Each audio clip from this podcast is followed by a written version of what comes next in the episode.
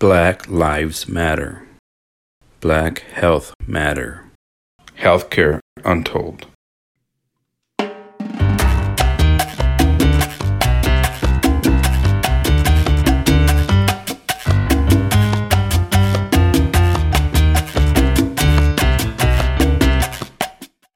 Good afternoon. I'm Barbara Ann Garcia, healthcare advocate, strong woman athlete, and the host of Healthcare Untold. Healthcare Untold is a podcast that is dedicated to giving voice to everyday heroes. You will hear their untold health stories that improve healthcare to our most vulnerable communities. Today, we have Dr. Sandra Hernandez with us. Dr. Sandra Hernandez is a renowned national healthcare leader and advocate. She has served on many national, state, and local health initiatives that are dedicated to improving health and healthcare access. Dr. Hernandez is presently the president CEO of the California Healthcare Foundation. The California Healthcare Foundation is dedicated to advancing improvements to healthcare, particularly to vulnerable communities. As a practicing physician, Dr. Hernandez was a provider for the most vulnerable populations, as well as serving as the health director in San Francisco and an assistant clinical professor at UCSF School of Medicine. Dr. Hernandez is a graduate of Yale University and the Tufts School of Medicine. I'm so proud to consider Dr. Hernandez as a great friend and colleague, and hoping that Dr. Hernandez will continue to be a returning guest with us on Healthcare Untold. So, welcome, Dr. Hernandez, to Healthcare Untold. Thank you, Barbara. It's a real honor to be here. Looking forward to talking with you. So, I thought we could start by you telling us a bit more of your background and what brought you into the healthcare field. Well, um, I grew up um, uh, on the Mexico US border.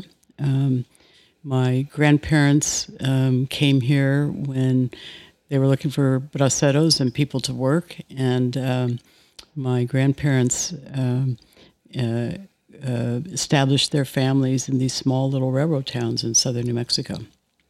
And so I grew up um, really in very rural areas where um, if you needed some kind of medical care, you either had to go to El Paso, or you had to go to Tucson, or you had to go someplace to be able to get it, whether that was regular primary care for chronic disease or whether you had an accident or the like. There was just no regular source of care. Um, you know, you grew up with grandparents who, you know, if you have a burn, they put aloe vera on you, and there's a lot of, you know, remedios that you learn. Um, and in small communities, people do rally around whatever the infirmity is or the need is. So I have a cousin, for example, who has a very severe mental illness. And you know the community knows that he's different, and people rally around him. He's never been hospitalized. He's never been um, you know, in jail or in, in, any way. And so I, I grew up in a very rural environment, spent a lot of time with my grandparents. You know, they, you know, I, I, I often say that um, they were uh, a community of chronic volunteers, right? And we never think about it that way, but you know, if they needed something, my grandmother would cook, or my grandmother would go say prayers, or my grandmother would bring, you know, comida, or whatever it was. So so I, I, grew up with a sense of belonging to a community and participating in whatever way you can. And really, there was a very strong value of um, getting a good education, remembering where you came from, literally and figuratively, uh, and giving back. And uh, I had tremendous opportunities educationally, and uh, I was encouraged very much by my parents and my grandparents and aunts and uncles, and um, and so uh, when I, you know, had a chance to go to school, I had mentors, and as all of us do, many of them open doors for you and see something in you that you might see in them. So I, I didn't really have aspirations to become a physician, um, but I love the sciences. I loved math. My father was a uh, you know, worked for an aircraft company and did really fine math in terms of all these um, you know, uh, missiles and different things that they were building. And so we used to play these math games, and you know, I I had a great affinity for that. Um, and then I, you know, had this incredible opportunity to go to Yale and uh, saw a lot of people who were on their way to medical school and had great professors who sort of encouraged me to go in that way. And um, so, you know, once I went to medical school, it was really clear to me that I needed to come back to community. I needed to give back. I had this incredible opportunity to come to UCSF, and do my training at San Francisco General Hospital very early in the HIV epidemic. Um, and that um, was a really transformative experience. I mean, you're in your 20s, there's no cure. You have people your own age that are, um, you know, friends and neighbors and people that you knew. And, um, and the hospital had an incredible esprit de corps for, for taking care of the most vulnerable. So you were in your early 20s when you became a resident at San Francisco General? I was in my early 20s. Um, I graduated from college when I was 22 and uh, started medical school when I was 23. And so I, late 20s, came to, um, to San Francisco to UCSF. Um, it was a primary care program. And, um, you know, the patients we were seeing in primary care clinic were you know, could have been my tios of Diaz or abuelas or brothers or, you know, um, and so, you know, healthcare has always been very personal. It's a very personal calling. Um, I found, you know, uh, the community of, of physicians and of nurses and of social workers. I mean, it really was team based care. I mean, we talk a lot about team based care now, but San Francisco General really was organized that way. And you're very recognized as an HIV and AIDS uh, specialist. And during this epidemic, you were a key figure in the um, response to this uh, epidemic, particularly as the AIDS director for the um, San Francisco Health Department. Yeah, that was an incredible opportunity. I um, got out of residency and uh, I had always been interested in public health, but I, you know, medical school debt and you want to get out there and make a living and make a contribution. So when I got invited to join the health department in the in the AIDS office, it was this incredible opportunity both to serve and to learn. Um, and at that time, you know, we really were trying to figure out how do you respond to an epidemic of that nature. A lot of stigma, a lot of fear, a lot of unknown, um, and uh, and a community that you know had um, both a lot of people with who were uh, openly gay who were struggling with HIV infection. Um, we, we were looking at you know injection drug use and how we could curtail HIV in, in that community and stopping bisexual transmission.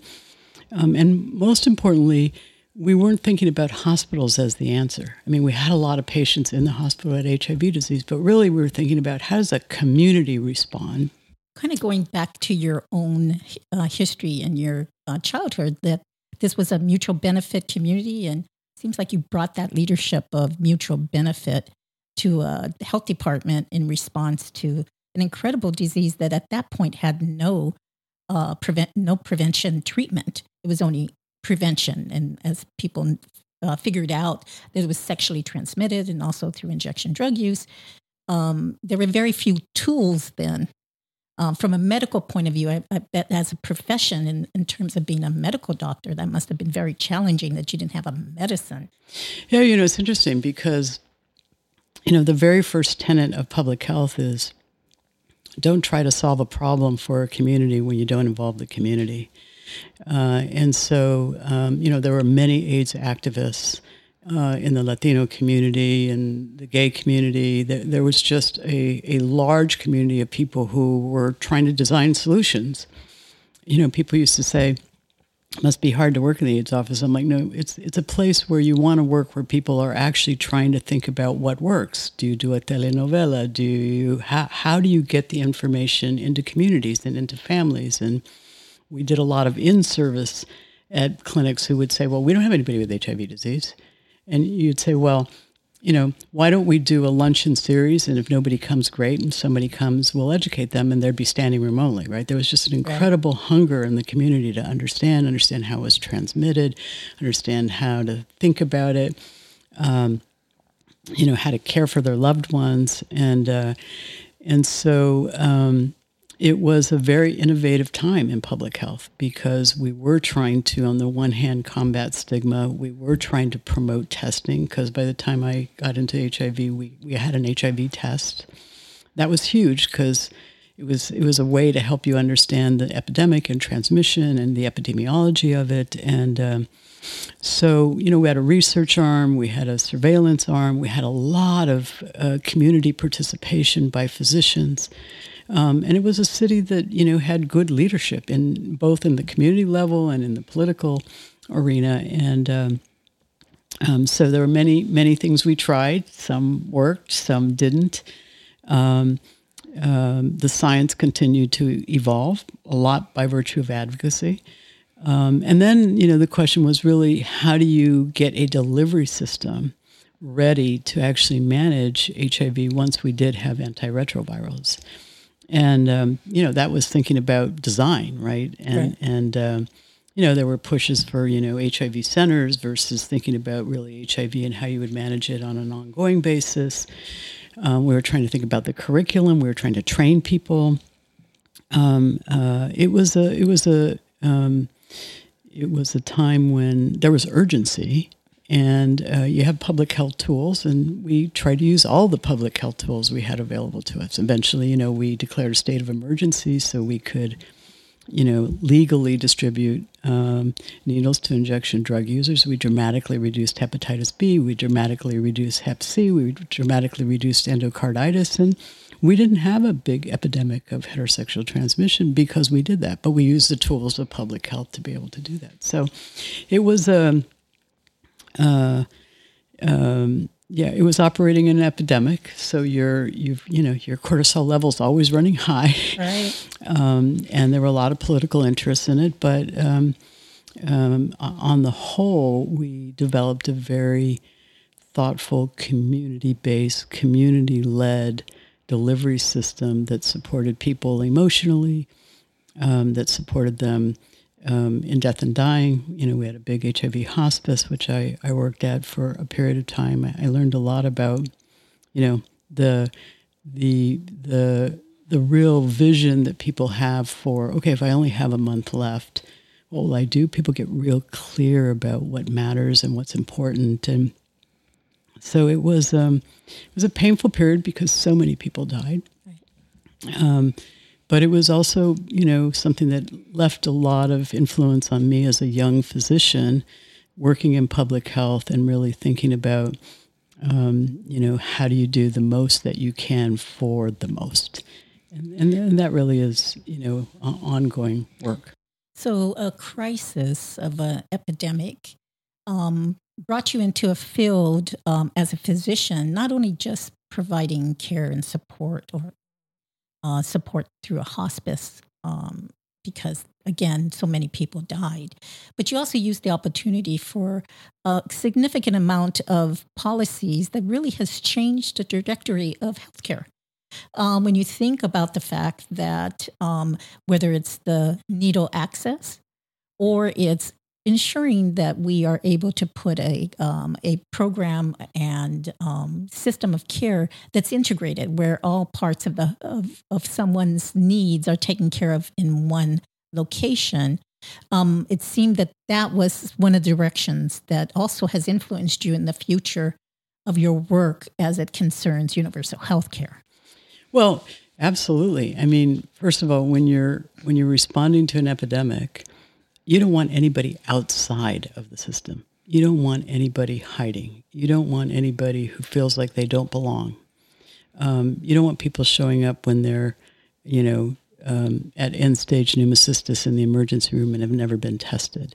And that's where the importance of, from a public health point of view, saying when you develop a delivery system, everybody should be in it. That, that's just a core public health tenet. And the HIV epidemic made it so crystal clear to a young, you know, physician working in that space. Um, and, and that's true whether you're talking about coronavirus or HIV. I mean, it, it is true. You, you want everybody in um, so that you can figure out, you know, how do you do testing and how do you do screening? And in, in the case of HIV, how do you do, you know, um, content uh, contact notification. I mean, really, all of the tools of public health, when you're thinking about how you develop a delivery system, you want to make sure that everybody has access to it and that you're giving people the right care in the right place at the right time and doing it in a comprehensive manner like you're not just you know creating silos and you know the hiv epidemic could have lent itself to a lot of silos but for the most part, what we try to do is build infrastructure that was lasting infrastructure, whether it was HIV or Corona or whatever it is. So I, I learned a lot from thinking about how you design care at a time when there's a lot of stigma. And today, you know, I, I would say the epidemic we face today is the stigma associated with mental illness, right? We, we, we built delivery systems that were fragmented. And we said, you know, we're going to take care of your serious mental illness over here, and we're going to take care of your coronary disease and your diabetes and your, you know, whatever it is over there. And that doesn't work for people because people don't live their lives that way. Well, we're not separated from mind and body. And no. we've talked about this in this podcast before, in which the systems of care have been um, developed separately, even the funding mechanisms, which kind of makes people stay in that lane. And I think what uh, you've taught us in San Francisco through the work and advocacy and leadership, um, policy leadership particularly, that, you know, really getting into building infrastructure institutions in the community to really respond, particularly to uh, negate the stigma. As you said, people need to be able to come in and they need to have people from their own communities reaching to them in their own languages and culture. That's exactly right. I mean, you know, people talk a lot about quality of care. Um, you know, we live in an incredibly diverse state, and you can't talk about quality without talking about trust.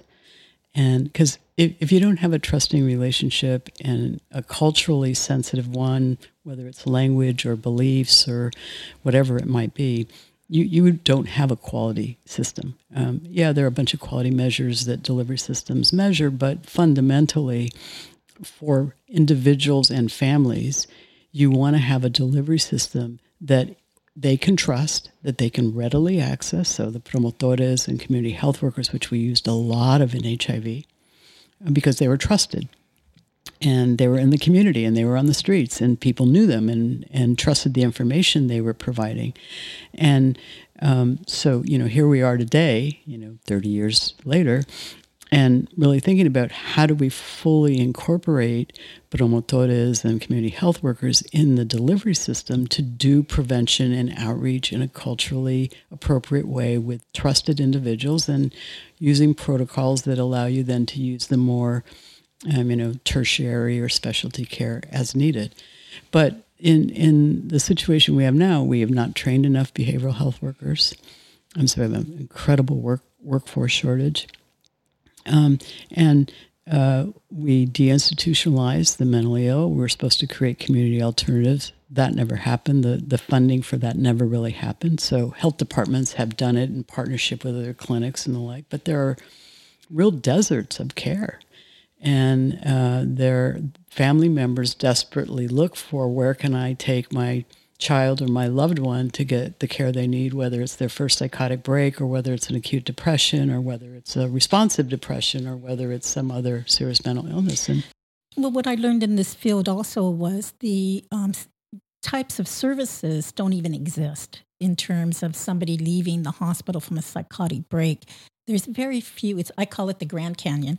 It that is. there are very few institutions types of programs that can take people directly from the hospital to the next level. Now, they're developing those, whether those are urgent care centers or they're boarding cares, but there's a level of uh, medical need that's still needed as people uh, try to um, become more stable.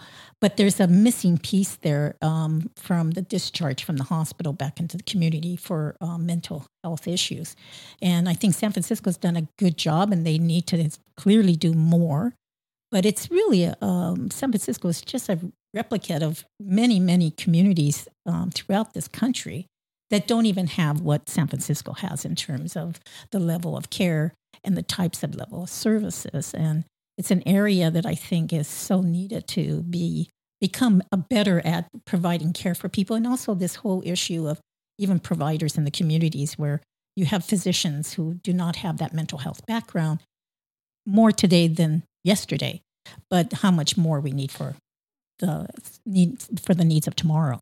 Yeah, that's right, and and I, think all that's true. And San Francisco is very much a beacon. I mean, there's been a lot of great leadership, yours, and and uh, really thinking about, you know, how do you integrate funding streams because you can't build these programs without funding streams and funding stream comes you know typically very categorical and so weaving all those together to create the bridges between acute care and the follow-on care you need to be able to stabilize people um, but that you know we we have areas of the state where you know we don't have any psychiatric uh, capabilities and would you say that lines up with universal health care as well Absolutely. I mean, you know, we passed, you know, mental health parity, uh, which in in theory should be, you know, we should have parity to what? To you know, somebody who's fully covered in commercial coverage with you know full benefits. I would argue that should be the standard.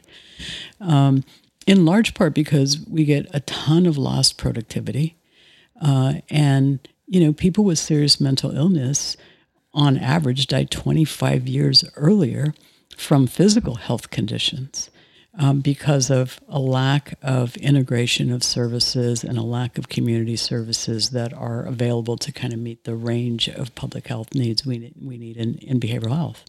So I, I, I think there's a lot of lessons to be learned from what we did in the HIV days um, uh, because acute care has its place. Um, the most acute, people are acutely suicidal, you, you do want a place where you can stabilize them. But people fundamentally don't get better in acute psychiatric wards. And we do want to say that people can have recovery and they can lead pretty stable lives and work and have family um, and be happy. And I think that that's kind of the notion that I don't think many people see because they don't, we don't really embrace it in the community that you know we do have people with mental illness who live next to us who um, function very well. And a lot of it is that community support the medical support the mental health support. And in many communities they do not have that.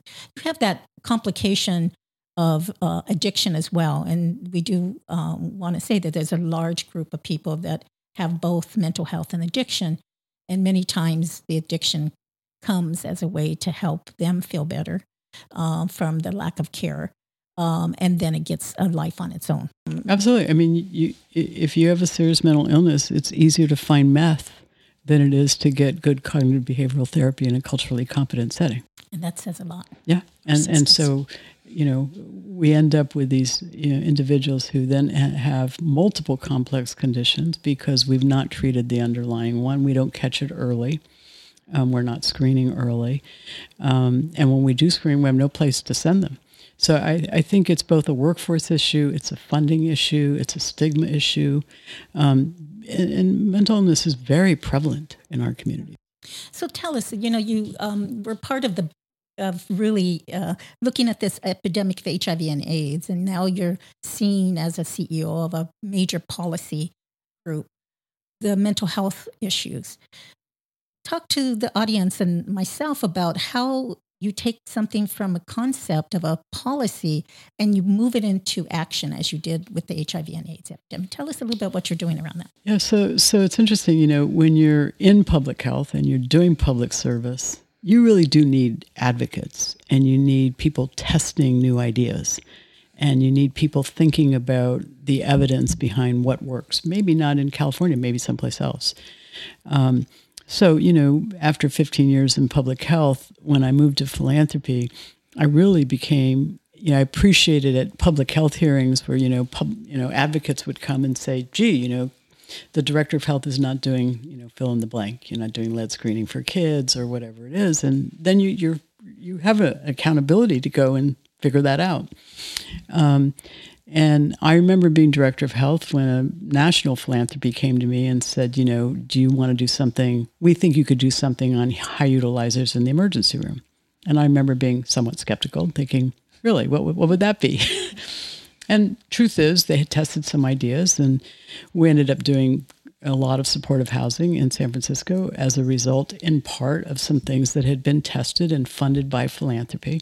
And so I think that's an important role for organized policy entities who are not in government, um, and but who appreciate civil servants and public servants who are working inside very constrained environments, relatively underpaid in relationship to you know other sectors for sure, commercial sectors and the like. Um, and and so with that appreciation and that respect, because I think you have to pay respect to people who are doing really hard stuff. Mm-hmm. Um, and these jobs in public service are are demanding personally and professionally, and and they're rewarding, um, but but they um, and so I think they're improved um, by advocates who are bringing good policy ideas and good research and can test certain things in different communities. I mean, California is a huge state. We do a lot of demonstrations on the coast because we got all the universities, public and uh, otherwise. And then inland, we don't have those kinds of beacons of ideas and the like. And so part of what California Healthcare Foundation does is sort of think about the rural areas and how do you get telepsych into Yolo County? Mm-hmm. Um, how can you partner with some of the Medicaid plans? I mean, we created a Medicaid plan in San Francisco in the early days of Medi-Cal managed care. And um, I remember when we designed it at the time, it was for mom and kids. Now, you know, that program is serving 13 million people in the state.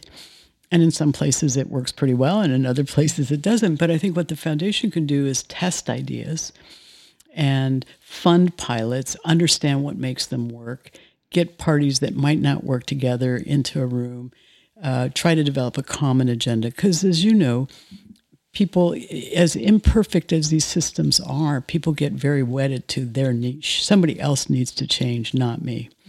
And so part of what philanthropy does and CHCF works a lot on is trying to get unusual partners to come into the room and solve problems, not unlike what we did in the early days of the HIV epidemic. Well, I don't want to understate the the issue of supportive housing and how you brought that into the health department, and in fact hired a housing director who developed supportive housing um, that really has um, expanded now, not so much under the health department, but under the city as a whole, showing that people can live in a supportive environment um, who have major um, illnesses, including mental illness and addiction. Um, and if they're under care and in the process of recovery, that they can do much better in a house than they can do on the streets or even in a shelter. Yeah, I mean, we, um, you know, we used to see these patients very, um, chronically homeless, typically, uh, not very much social support whatsoever. They'd come in for, you know, venous ulcers or for vasculitis or for whatever it might be. We'd stabilize them, and then we'd give them a voucher to go to an SRO hotel for three days and wonder why they didn't come back to primary care and to nutrition clinic and the diabetes clinic and all the other places we sent them to. Of course, they're not going to show up. And so it occurred to me that, in effect, we were housing uh, individuals even after we'd medically stabilized them, and there must be a better way to do it. And I didn't know anything about how to do affordable housing. And right. so, in a mayoral transition, we had an opportunity to go and get somebody who knew something about affordable housing, and I, I it was a it was a complete lark. I, I said to the then incoming mayor, you know, I want him to come to the health department. He goes, well, he's a housing guy. I go, I know. Right. We're in the housing business somewhat, and uh, we piloted and at the time took over a number of SR hotels and cleaned them up. And the most important thing about that is the dignity of people living in stable housing where we didn't expect them to navigate our complex system. We were taking services to them. As these are some of our most vulnerable citizens, arguably, and residents. And um, the notion that they should come and try to figure out, you know, how to register and how to get to this appointment and to that appointment.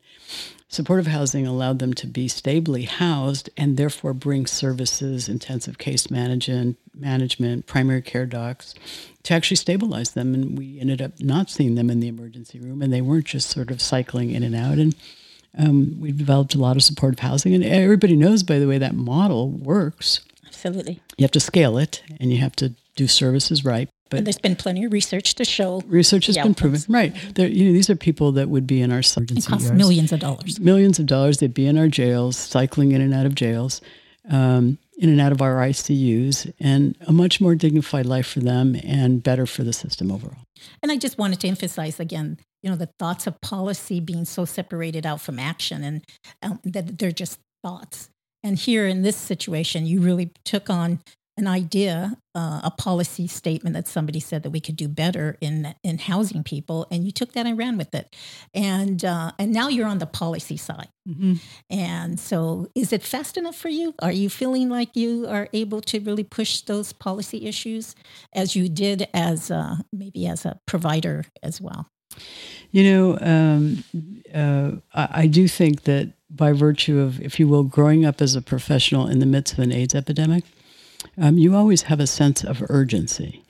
And I've never lost that sense of urgency. So, you know, you can think and do research and write policy papers and do pretty graphics and do pretty PowerPoints. At the end of the day, you got to ask yourself Did you make a difference in somebody's lives? Have you made the system better in Yolo? Have you made the system better in, you know, Sacramento or in Fresno or in Modesto or in places where um, you don't have the kind of resources that we have in San Francisco. Right. And so, one of the beauties of this job, I haven't lost the urgency, but it is it does allow me to look at the state, which is a very diverse state. Um, you know, I've got cousins in Southern California that are on Medi-Cal.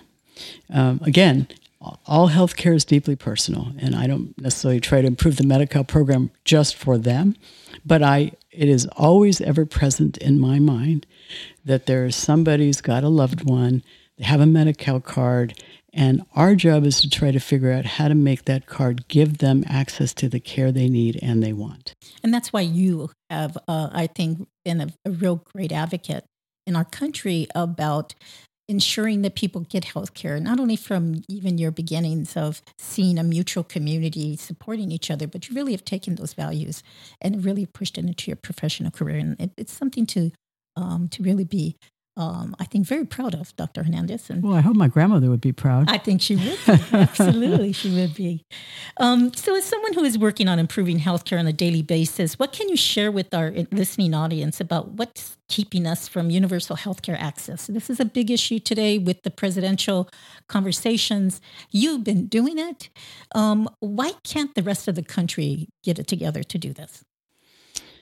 You know, it's a really good question, Barb. Um, uh, in some ways, if if we think about the problems we're trying to solve from the perspective of a patient, I mean, people call them consumers. I still think of them as patients. And um, uh, I, I, remember early in my residency, I was taking care of a, a young woman uh, who uh, was undocumented. Um, she had polycystic kidney disease, and um, at the time, the policy of the health department was to do dialysis when they were in acute renal failure. If you were undocumented, you were entitled to acute dialysis, not chronic dialysis. And I remember being and a, it's a difference in quality of care. Oh, absolutely, and in risk and in costs. Uh, essentially, you wait till a patient gets encephalopathic and then do acute emergency dialysis. More expensive, more risky. And that was the first real moment where I said that that just is not a it's inhumane. Um, B that's not who we were as a health department in a city. C I was a physician, so I felt like I needed to be her advocate, and I didn't know who set those policies, and so that was my first real. I, I use that to ground me often because if we don't actually keep in mind why we're doing what we're doing, with a real clear eye to who it is we are trying to improve things for. You can do a lot of policies, papers, you can do a lot of conferences, you can do all of that. Um, the, the blessing that I had as a clinician was be able to look at people and really understand how policies impacted them.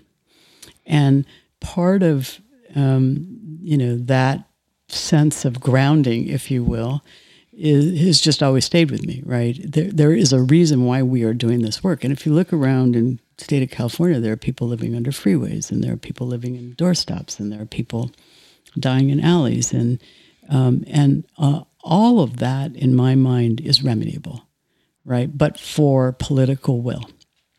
And so part of my job is to be with the credentials and experience that I have garnered and had, you know, the blessing to be able to uh, uh, achieve to really make sure that the policies that we're uh, working to implement and to execute are actually making a difference in people's lives. And, um, you know, the reason that I think it's so hard, seemingly, to do what seems so straightforward in some ways is number one, we make it too complicated. We should be simplifying, not making more complicated. And one of the things that happens with policies is we layer one on another. We don't ever step back and say, what did we design here? And does it really still make sense? Sometimes it's because the policymakers have never done it. They've never executed it, right? They've never been on the ground trying to figure out how to. Patience Exactly right. That's right. So it's, it, um, um, I think um, um, there's no reason why everybody in this country shouldn't be covered. Period. You know, full stop. Everybody should be covered. I think that's a great uh, goal for us. And and coverage should lead to access.